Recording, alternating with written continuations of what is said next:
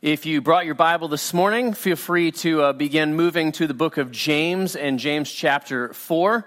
If you need a Bible, feel free to grab a Bible back there at our welcome table and keep it. Uh, James chapter 4, and we're going to look at verses 1 through 17 this morning. Um, as we uh, all obviously have the hurricane uh, on our minds and the recovery efforts that are just now beginning, um, I will quote what Pastor Heath Zuniga said to us two Sundays ago as he talked about mercy, uh, deed, word, and deed ministry to others. He said, You can't do everything, but you can do something. And I think those are wise words. So I would encourage all of us to continue in an attitude of gratefulness uh, in the ways that God has blessed and cared for and protected us. Uh, and in a spirit of prayerfulness for all those, whether we know them personally or not, who are uh, beginning the process of recovery, both in Southwest Florida and in Cuba and various areas of the Caribbean.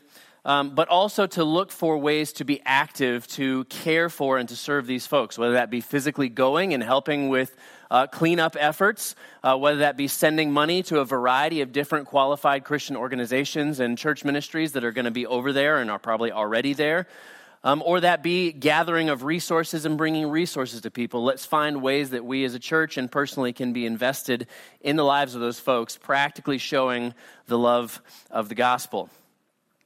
Uh, as we look to James chapter 4 here, and we are winding down over the next several weeks this series entitled What It Looks Like to Talk the Talk and Walk the Walk uh, of Following Christ. Here in James 4, we have what I would say is probably the most hard hitting uh, passage of the entire book. It is probably the most in your face passage within the entire book because James is dealing with a church in his era that is filled with sin. Uh, not unlike the church of 2022, that we continue to struggle and we continue to need God's grace and God's power in our lives day by day. And here in this passage, we'll see in just a moment that James is going to call those believers then and our hearts today away from love of the world and the things of the world and back to a heart that is filled with love for Christ and overflows with that love for Christ towards other people. Um, he's going to remind us that the gospel that saves us is also the gospel that changes us every single day. And, and I'm going to suggest to you here as we read in just a moment that there are really five areas that James wants to challenge his people today to, I'll use the phrase, check your heart to check your heart this morning. So let's begin by reading God's word together. This is James 4 1 through 17. The Lord says this to us this morning What causes quarrels and what causes fights among you? Is it not this, that your passions are at war within you? You desire and do not have, so you murder. You covet and cannot obtain, so you fight and quarrel you do not have because you do not ask. You ask and do not receive because you ask wrongly to spend it on your passions. You adulterous people, do you not know that friendship with the world is enmity with God? Therefore, whoever wishes to be a friend of the world makes himself an enemy of God. Or do you suppose it is to no purpose that the scripture says, he yearns jealously over the Spirit that He has made to dwell in us. But He gives more grace. Therefore, it says, God opposes the, brow, the proud, but gives grace to the humble. Submit yourselves, therefore, to God. Resist the devil, and he will flee from you. Draw near to God, and he will draw near to you. Cleanse your hands, you sinners, and purify your hearts, you double minded. Be wretched and mourn and weep. Let your laughter be turned to mourning and your joy to gloom. Humble yourselves before the Lord, and he will exalt you. Do not speak evil against one another, brothers. The one who speaks against a brother or judges his brother speaks evil against the law and judges the law. But if you judge the law, you are not a doer of the law, but a judge. There is only one lawgiver and judge he who is able to save and to destroy. But who are you to judge your neighbor? Come now, you who say, Today or tomorrow we will go into such and such a town and spend a year there and trade and make a profit. Yet you do not know what tomorrow will bring. What is your life? For you are a mist that appears for a little time and then vanishes. Instead, you ought to say, If the Lord wills, we will live and do this or that. As it is, you boast in your arrogance. All such boasting is evil. So whoever knows the right thing to do and fails to do it, for him it is sin. Thus far, the reading of God's in your face word this morning. Let's pray. Lord Jesus, thank you for your word. Thank you that it is true. Thank you that it brings conviction. Thank you that it is a mirror that reminds us of our sinfulness, but in a much more powerful and necessary sense, it reminds us of your holiness. It reminds us of your goodness. And so, Father, we are desperately in need of this grace of which you speak because the sins which you have written on this page, Father, in many ways, we are guilty. And as a people, as your church worldwide, Father, we stand before you in need of your grace. We pray for your forgiveness afresh, and we pray for a fresh movement of your spirit in our lives, Lord, that we might obey. Teach us to follow you, we pray. In Jesus' name, amen. Five areas this morning. Jesus is calling us to turn our hearts back to Him. Number one, we see is this a heart dominated by pleasure seeking. We see this in verses 1 through 3. Number one, a heart dominated by pleasure seeking. Do you covet what others have? And is your heart obsessed with finding the pleasures of this world? Is what James wants to ask us. James tells us that the fighting that he sees within his church is actually caused at its root by jealousy, by envy. And what should immediately shock us is James is not talking about the world out there. Right? He is talking about the church in here. He is talking to brothers and sisters in Christ and goes so far as to say that there was actually a murder that took place in some sense within the church there because of their ungodly passions. The Bible does not give us any more details as to what that may have looked like, but I do think, based on every page what we read in James, that we should take that literally. He is not speaking figuratively. That there was some amount of jealousy, anger, envy that led one person in the church to take the life of another person in church. Now, you may say, oh, no, no, no, that, that, that couldn't possibly be literal.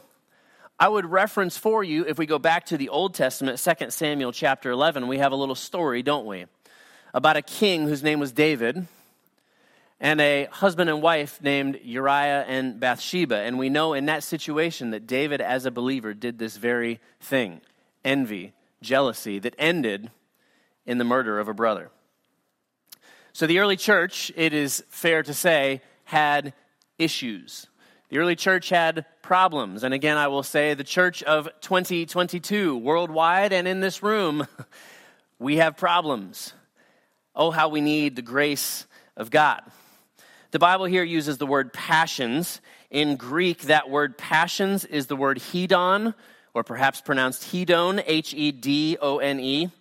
And it means a carnal or a sensual desire, unholy desires expressed in an unholy way. From that Greek word, we get the English word hedonism.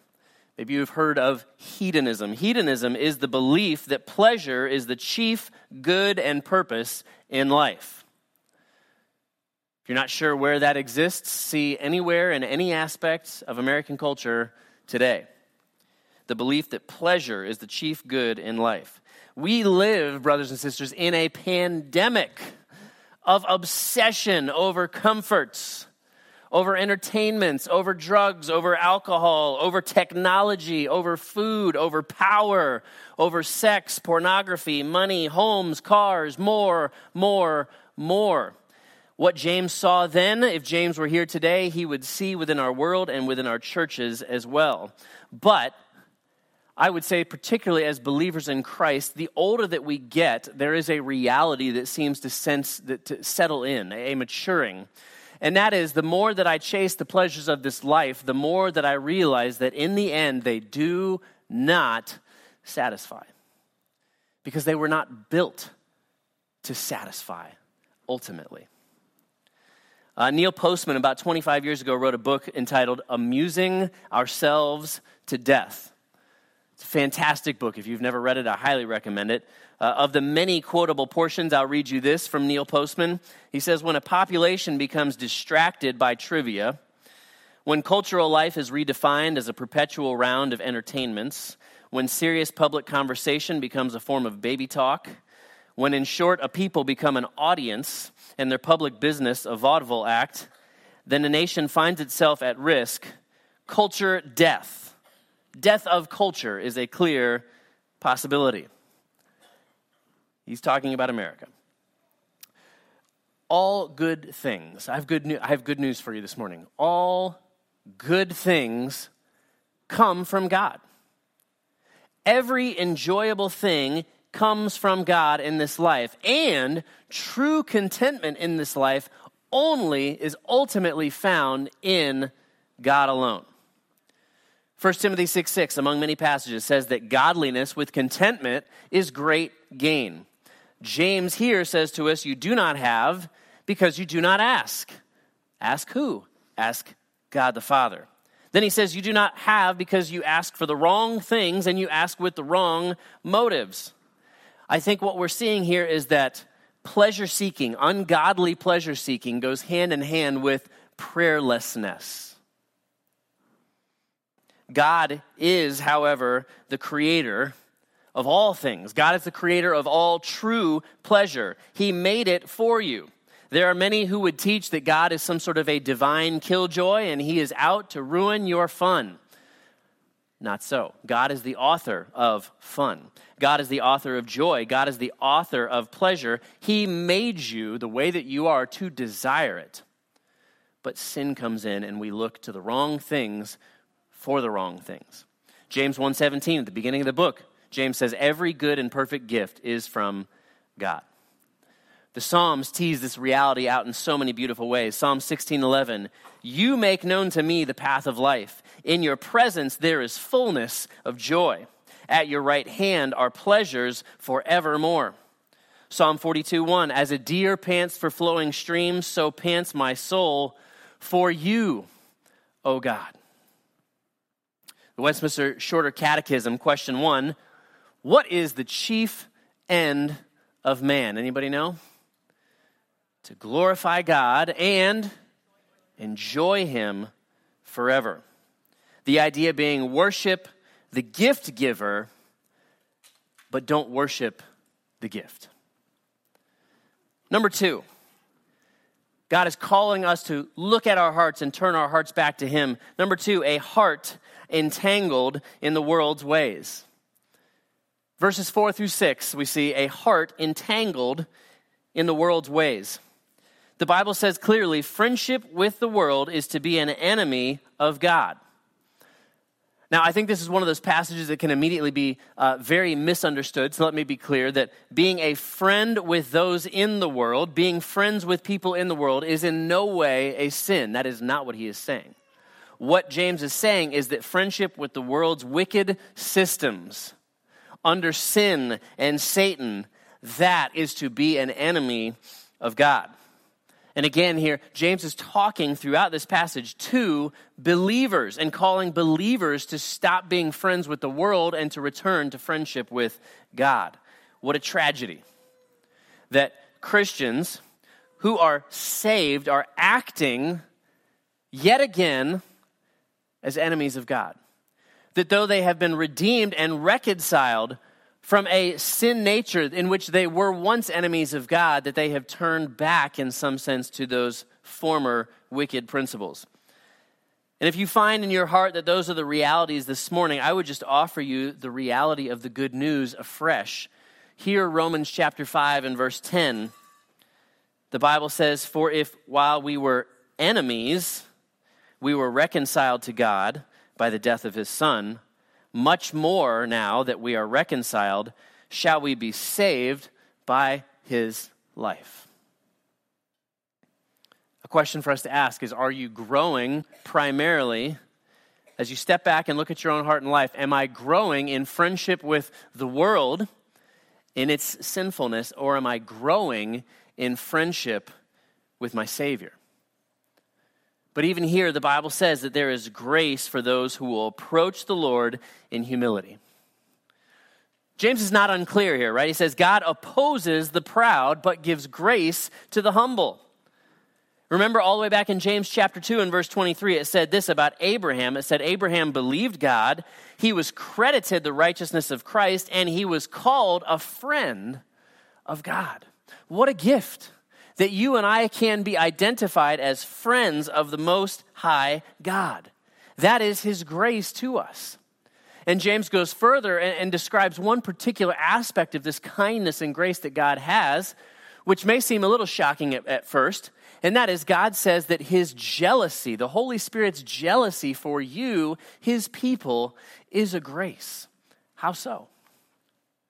Jesus loves you so much that he does not want to see you wander back to those empty cisterns that hold no water and look to things that cannot fulfill. Jesus does not want to see you looking for love in all of the wrong places, but rather, even when you wander, even when you rebel, even when you know it's wrong and you do it anyway. Anyone?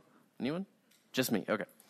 Jesus doesn't want you to look for love in the wrong places. Rather, he is jealous for you. He longs to see you come back to him. So, James is saying if you have wandered, come back. If you have befriended worldliness, there is grace. He invites you back. There is love at the cross. Hebrews chapter 4, verse 16, one of many passages that give us this reality. It says this Let us then with confidence, broken, weary sinners, saved by grace alone, let us then with confidence draw near to the throne of grace, that we may receive mercy and find grace to help in time of need. This is God's grace for weakness in fighting temptation. Grace from God when we find ourselves worshiping creation rather than worshiping the Creator. Grace for selfishness, grace for lack of mercy, grace for refusal on our part to, to share the good news. This is daily grace from God for things that aren't sin, but are just the struggles of this life. Grace from God for health struggles grace from God for cancer, grace from God for depression and anxiety, grace from God for loneliness. There is grace from God to follow Him, to do things that on our own we know that we cannot do. Grace from God to take the gospel into the streets. Grace from God to take the gospel across the ocean to other places where they've never even yet heard the good news. Grace from God. Number three, as we see God calling our hearts back to Him. Number three is this a heart of arrogance before God. A heart of arrogance before God. This is verses 7 through 10. I told you, this is not a tiptoe through the tulips kind of a passage here this morning. James is calling out an arrogant independence before God. I'm aware that I'm speaking primarily to a room full of Americans. We love the word independence, and rightfully so in certain contexts. But the Bible is commanding us to something different in our relationship to God. He has said, submit to God. Uh, perhaps you are unaware. I cannot overstate to you how much the world, and particularly our culture, hates and despises any form of godly submission. Cannot stand it. And that ought to tell you why you should not follow that way. But understand this the Bible tells us that arrogance and self lordship, a selfish independence, are satanic. This is the mindset that's sort of a hand me down from Satan. I know better than you do, God. Isn't that at the root of so many of our, our sins? I know better than you do, God. Or, God, in such and such a circumstance, you should have done it this way instead of the way that you chose to do it. James says, resist this. James says, resist the devil, stand against him, make war against him and against sin. How do we do that? Ephesians 6, a beautiful chapter of scripture that tells us that there are certain weapons that we must fight with. And if we use the wrong weapons, we will lose the battle. But if we use his weapons, the devil will actually flee from you. What are those weapons?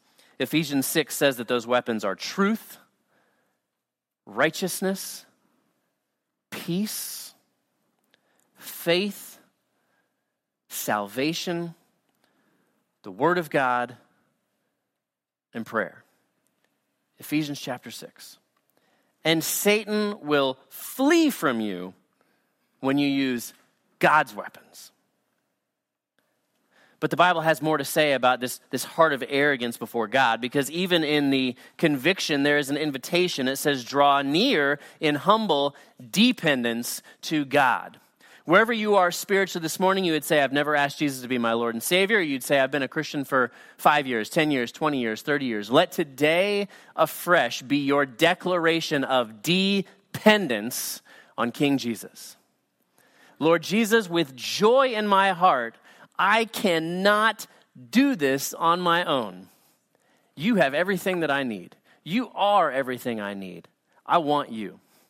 I'm sorry for the ways that I've made it about myself. I'm sorry for the ways that I've tried to do it my way. Forgive me. I am declaring my dependence on you, Jesus. Draw near to God, and he will draw near to you, is James' language. We have the same picture in Luke chapter 15 when Jesus tells the story of the prodigal son. And that moment when the prodigal, disobedient, rebellious son, who foolishly spent all that he had, returns to his loving father, and the loving father sprints down the road to embrace his wayward son. Has a celebration to rejoice that his wayward son has come home. In the end, the prodigal son humbled himself before God, and the father lifted him up. What a promise. That, that God says, Humble yourself before me, and I will exalt you. See, the reality is nobody comes to Christ who does not first bend their knee before King Jesus. And yet, the good news of the gospel is that we reign with him that we will enjoy the beauties and the perfection of the throne room of heaven and will worship King Jesus for all eternity. See, the gospel leads us to see God for who he is in grace and truth, and who we are as sinners in need of that grace. The Bible says, Purify your hearts it says, mourn and grieve your sin. This does not mean that to be a Christian is to hate your life and to be miserable all the time. It is asking a question Does your sin cause you grief? Does it make you sad when you consider the ways that you have offended a holy God? Does it make you sad when you knew that was wrong and you did it anyway? When you knew that God loves you and has a better plan for your life? And you did it your way and it was the wrong way? Does that bring grief? That's the question that James is asking you to check your heart. And I would say to you specifically, if you've never asked Jesus to be your Lord and Savior this morning, one of the many ways that, uh, that this is expressed as we look at the scripture is the ABCs. The ABCs admit, A, that you're a sinner. It's that simple. Lord Jesus, I admit that I have not done the things that I should have done and I do the things that I shouldn't do. I admit that I'm a sinner. And B, I believe that Jesus came to save me from my sins. I believe that Jesus can save me and that I can't save myself. And C, I, I'm calling upon you. I'm actively saying, Lord Jesus, forgive me. I'm calling upon you. Forgive me for my sins. Make me new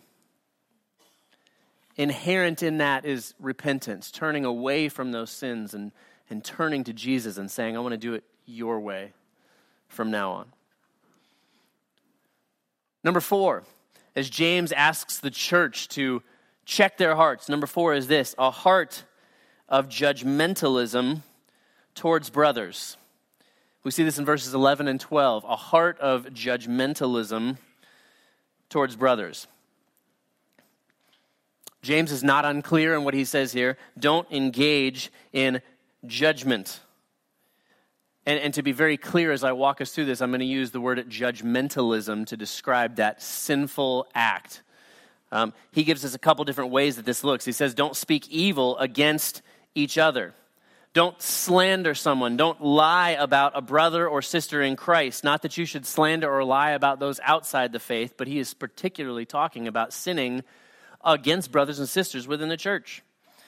But the command here also forbids any talk, whether it's true or not, that is meant to tear down a brother or a sister. Okay, so I think all of us are happy to acknowledge that talking behind someone's back is gossip and is wrong, but there are many among us who will think, well, as long as I am tearing that person down face to face, it must be okay. It is not, in case we were unclear. He goes on to say, don't exalt yourself above the law of God humble yourself. Remember where you are in this story. God is the judge, God is the lawgiver. His judgments are perfect, His law is perfect. Do not usurp His authority or think that you have the capacity to do so.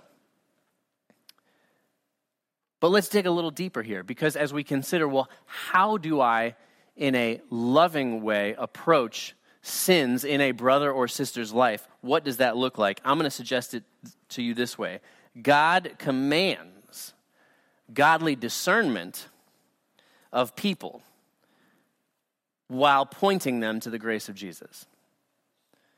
God commands that we have wise discernment of other people while simultaneously pointing them to his grace. James is not saying Christians are never to make judgments about others. Now, there is the don't judge me crowd, right? We've all heard the, the ideas of don't judge me, you can't judge me. And they have a particular verse in, in Scripture. I find it is usually the only one that they know, and they love to quote that verse, and that is Matthew chapter 7 and verse 1, when Jesus says, This is the NIV, do not judge, or you too will be judged. Don't judge me. And the idea behind that is that if you say anything at all of any kind about anything that I may or may not be doing wrong, then God is going to smite you. And this is what I would say in response to that do not cherry pick the scripture. Do not flip open the Bible, find the one verse that you like, rip it out of the context of what Jesus is actually teaching in this sermon, and make it say what you want it to say if we go forward two verses, Jesus continues on this incredibly important teaching and says this Why do you see the speck that is in your brother's eye, but do not notice the log that is in your own eye? It's the idea here. You are so hypocritical that you're willing to point out the slight flaw in someone else's life, but you're totally ignorant and ignoring the major sin in your own life. That is what Jesus is specifically calling out as wrong. Uh, Kent Hughes, in his commentary, says this. Uh, I find it extremely helpful. He says this Jesus does not forbid judgment. Rather, he forbids flagrant sinners from exercising it while refusing to deal with the sin in their own lives. If we continue through this exact same scene here of Jesus teaching in Matthew chapter 7, verse 15, Jesus says, Beware of false prophets Well, how would you know if they are false prophets if you do not discern or rightly judge is what they are saying true or not true? Verse 16, Jesus says, By their fruit you will recognize them. Well, what is assessing someone's fruit other than in a godly way, discerning, or dare I say, judging what they are doing? Still not convinced? I'll give you this one.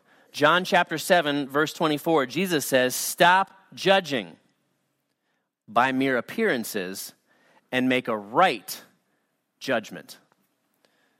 Listen to what Jesus is saying there. Stop judging by mere appearances and make a right judgment. So I would say to you again, God forbids judgmentalism. That is a critical and a hypocritical spirit lacking grace to others and that seeks to actively destroy them while ignoring the sin in their own lives. Okay, so if my friend is standing on the railroad tracks and the train is coming, he may, he may say to me, Don't judge me. I am still going to tell him to get off the tracks. Okay, there is a way to have a right judgment without judgmentalism. And that is what James is teaching to the church. Now, can that be difficult and complex? Certainly at times. I think if we step back again here, we can, we can thank God that God does not judge us the way that we tend to judge one another. God's justice, God's judgments are based in truth, in true justice. There is never injustice with God. And yet, the reality is that when I stand before the throne of heaven one day, and, and were God to ask me, why should I let you into heaven? The answer is not my good stuff outweighs my bad stuff.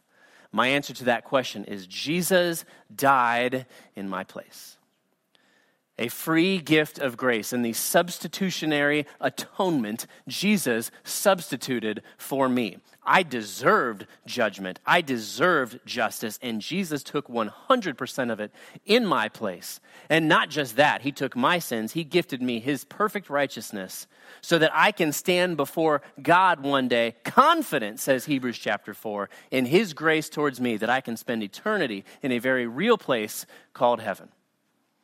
Thank God that that is how God is perfectly just and perfectly merciful. Fifth and finally, the church is called to look at their hearts and look at a heart that presumes to be in control. A heart that presumes to be in control. And we see this at the end, verses 13 through 17.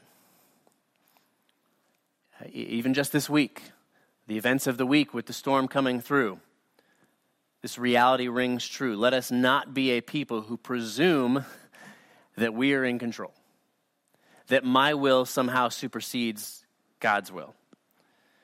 Uh, James, in fact, takes it particularly in the area of he's saying, don't assume it is God's will that you are going to make money or that you are going to be prosperous, as the particular nuance that he teases out here. God has not promised to make you financially wealthy. The reality is that we ought to consider and always submit ourselves and be aware of God's will over our own. In fact, some would say that ignoring God's will is in itself a sort of a practical atheism. Far be it from the heart of a follower of Jesus. And James says, You don't even know what's going to happen tomorrow. You have no idea. Uh, none of us, two weeks ago, except for Mike's weather page, none of us knew that a hurricane was coming. Uh, McCartney and I, earlier this week, as we were planning and preparing for our gathering of worship here right now, we had sort of a plan A. If there's electricity in the building, we'll do such and such. And plan B, uh, we'll have to do such and such. But the reality was, it was ultimately always going to be determined by the Lord's will not mine. So I'm grateful to the Lord that we are here gathered this morning, but I want to continually repent of the notion that I am in control. If you are wondering if you have a control idol, let me just help you. You do. We all have that inherently built into our hearts, and James gives us some new language. James says this is what you should say as you approach the questions of life. You should approach them by saying, If the Lord wills. If the Lord wills it. My good friend Brian Keene, anytime we make a plan, he almost always will end his sentence by saying, If the Lord wills. And that is not Brian's idea. He got that from the scripture. Uh, Paul, as well, has this constant statement, one of many places in the New Testament, Acts 18 21. But on taking leave of them, he, Paul, said, I will return to you if God wills. And he set sail from Ephesus. If the Lord wills, in the ordinary, in the mundane, in the daily of our lives, as well as in the big, big decisions of life. If the Lord wills, what is His will? I want to submit myself to His will. The big questions, too where will I live? Who will I marry? What will my career be? What kind of school should I attend? How will I raise my family? What will I do with the time that God has gifted me? Our heart should say, according to God's perfect leading and according to God's perfect will, that is how I will proceed. Right? It's the heart that says, I don't know the future, but I know the one who holds the future, and I am happy to let him lead. I am happy to admit where I am not in control. I am happy to hold loosely to my plans, my prosperity, because his purposes are more important. So, as you consider the Lord's will, is he calling you out of your comfort to go and serve him in some new capacity or new place? Is he calling you to serve someone in particular? Is he in his will calling you to suffer with others? Is he calling you to open your mouth and share the good news of salvation by grace with others. God is challenging us to, to look at our hearts this morning as a church, as individuals. All of it must be saturated in God's grace. There is forgiveness for where we fail, and there is power. The grace that saves us is the grace that changes us, that every day we can turn our hearts more and more afresh away from sin, away from this world, into our loving Savior, Jesus. Amen. Let's pray together.